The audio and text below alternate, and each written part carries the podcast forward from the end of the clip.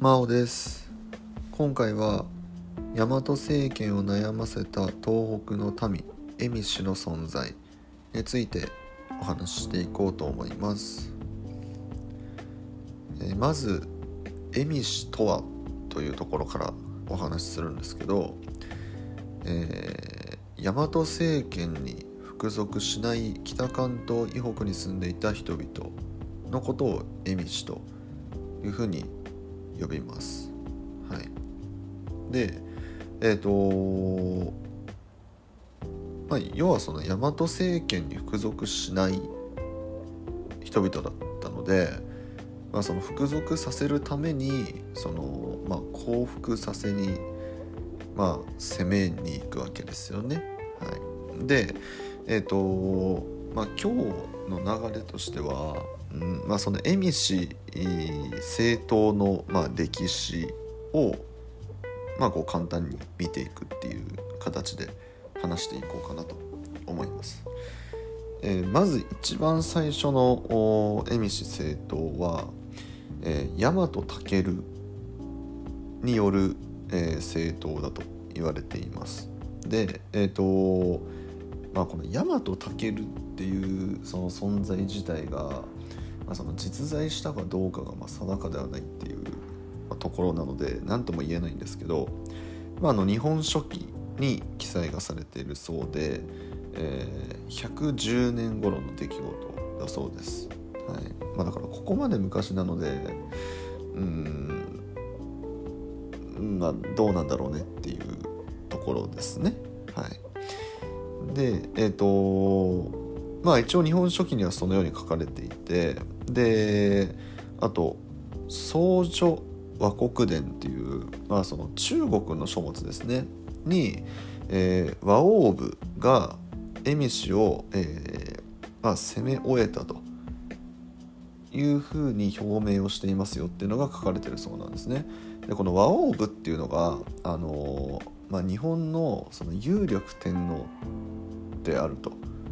いう風な説が今有力らしくって、まあその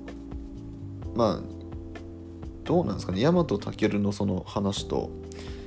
うーんまあ一致するものではないかなと思うんですけど、うん、まあそのこれぐらいの時期にまあ攻めたっていうことに関してはまあ、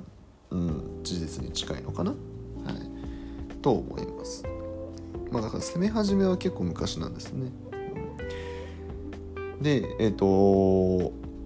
まあ、ここからぐらいですかね、日本史の教科書でもうその歴史の事実ですよっていう形で出てくるのはここからかなと思うんですけど、えっと、次ですね、阿部の平夫っていう人物が攻めに行ってます。はい、でこの人はですね、斉明天皇っていう人物がまあ派遣した人で、であのーまあ、どんどんどんどん北に北に攻めていくんですけど、攻めていきながら、えー、城柵とかですね、まあ、城を建てていくんですね。でまあいくつかね建ててるんですけど、まあその制圧した土地に、まあ、その城を建てていくっていう形ですね。で主にですね、えー、日本海側の蝦夷氏を政党していました。はい、でえっ、ー、とまあ、結構なその広さ制圧してですね、えー、出羽の国っていうのを そ, その制圧した土地に設置してるんですね。で、まあ、今でいうとこの出羽の国がですね、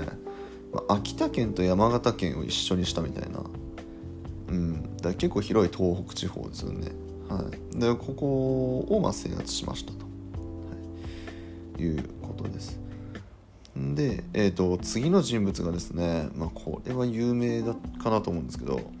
坂上の田村麻呂っていう人物です。でこの人はそのさっきの阿部の平夫さんがあの、まあ、日本海側を制圧したよっていうのに対して、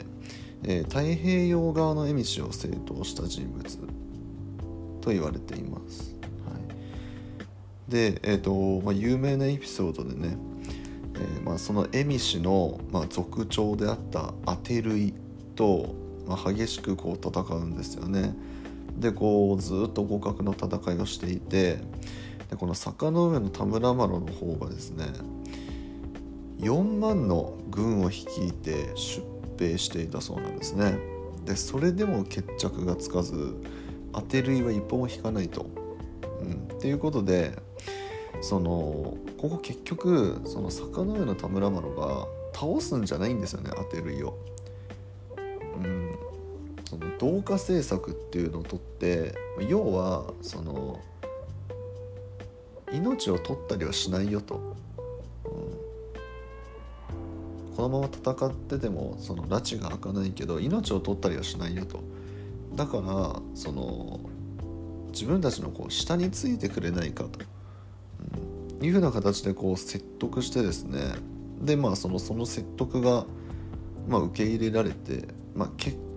果だけ見たらね降伏っていう形にはなるんですけど、はいまあ、なのでこう連れてこられるんですよね、うんまあ、この恵比寿の人たちは大和政権に服属するので許してあげてくださいみたいな坂の上の田村麻呂がその上の人間にお願いするんですけど、結局その坂の上の田村麻呂のそのお願いは聞き入れてもらえず、当てるいはですね、うん、まあその処刑されちゃうんですよね、うん、ここはちょっと切ないなと思いますね。こうなんか好敵手だったわけですよ、お互いに。その坂の上の田村麻呂と当てるいは、ね、でお互いがお互いを認めていて、で、まあ、命は取らないから、うん、まあこれからはねその大和政権として一緒に頑張っていこうよっていうことでね、そういういい感じのねこう流れだったのに、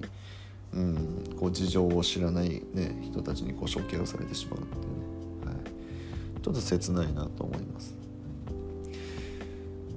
で、えーとまあ、これによってこう完全にねその恵比寿がその恵比寿の政党を終えましたっていうわけではないんですけど、えーと、この後ですね平安京に都が移されるっていう出来事があるんですね。あの泣くよ ブイエス 平安京ですよ、うん、で、まあ、その平安京に遷都しますっていうのに忙しくなってですね、その恵比寿の政党っていうのがここで一旦ストップするんですね、はいまあ、なのでそうですね、恵比寿政党の歴史って言ってももう言うてこの程度で終わってしまいます。この後にねその、まあ、アイヌの人々とうんぬんとかね、うん、いう形で、うん、またこう出てきたりはするんですけど、まあ、その恵比寿のに攻め入りますっていう歴史においてはまあこのくらいしかないですかね、はいという形でした。いかがだったでしょうか。あのー、さっきね阿部のヒラフが城作とか城をね作っていきましたみたいな話をしたんですけど、日本史の実際の授業だとねこうじゃあ何城を作りましたとかなんどんな作を作りましたかとかそういうところまでやるんですけど、